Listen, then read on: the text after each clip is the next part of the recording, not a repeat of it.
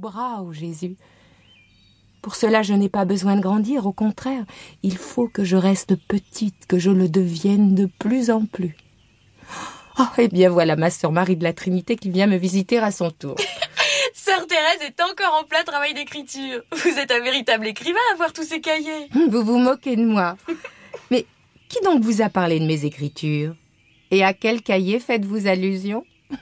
Je vois bien que vous plaidez le faux pour savoir le vrai. Eh bien, vous le saurez un jour. Si ce n'est pas sur la terre, ce sera au ciel. Et nous aurons autre chose à penser alors.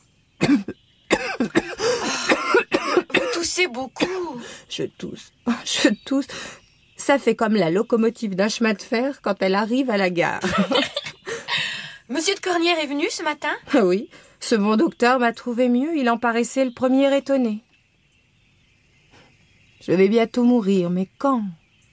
Oh, quand? Cela ne vient pas. Le docteur a ordonné un régime lacté et pour la toux, il me fait prendre du sirop de limaçon. De limaçon?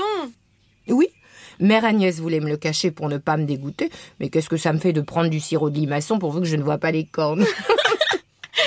Vous tenez donc tant à nous quitter, sœur Thérèse? Vous avez une si grande joie d'aller au paradis?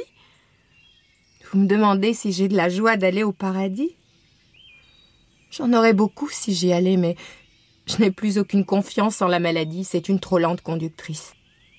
Je ne compte plus que sur l'amour.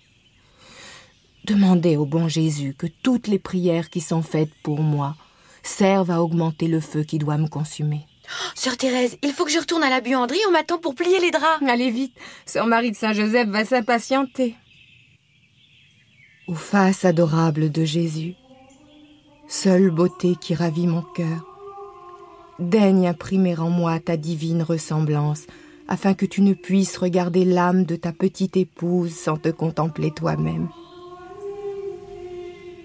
Ô mon bien-aimé, pour ton amour, j'accepte de ne pas voir ici-bas la douceur de ton regard, de ne pas sentir l'inexprimable baiser de ta bouche, mais je te supplie de m'embraser de ton amour, afin qu'il me consume rapidement et fasse bientôt paraître devant toi Thérèse de la Sainte Face. Qui aurait pu imaginer en cette radieuse après-midi de juin 1897 qu'une jeune religieuse du Carmel de Lisieux, n'ayant plus que trois mois à vivre, allait en quelques années, par la seule puissance de son témoignage, bouleverser le cœur de millions d'hommes et de femmes. Tel sera pourtant le destin posthume de Sœur Thérèse de l'enfant Jésus. Tout commence à Alençon, le 2 janvier 1873, lorsqu'une petite fille, Thérèse, vient au monde. Ses parents, Zélie et Louis Martin, élèvent déjà quatre filles. Quatre autres enfants sont nés et morts en bas âge. Thérèse est la dernière, la petite Benjamine. Mais sa santé se révèle vite précaire. Je me tourmente extrêmement au sujet de ma petite Thérèse. J'ai peur qu'elle ait une maladie d'intestin. Je remarque les mêmes symptômes alarmants que chez mes autres enfants qui sont morts. Faudra-t-il encore perdre celle-là? Le médecin recommande l'allaitement naturel. Thérèse partira vivre à la campagne chez Rose Taillé, la nourrice qui s'était déjà occupée des derniers enfants Martin. À s'émailler au milieu des animaux de la ferme, Thérèse se remet vite. Thérèse est un gros bébé. Elle est brunie par le soleil. Sa nourrice la brouette dans les champs montée sur des faits d'herbe. Elle ne crie presque jamais. La petite Rose dit qu'on ne peut voir une enfant plus mignonne. Un an plus tard, Thérèse quitte la vie campagnarde et retourne vivre à Alençon, rue Saint-Blaise, auprès de ses quatre sœurs et de ses parents.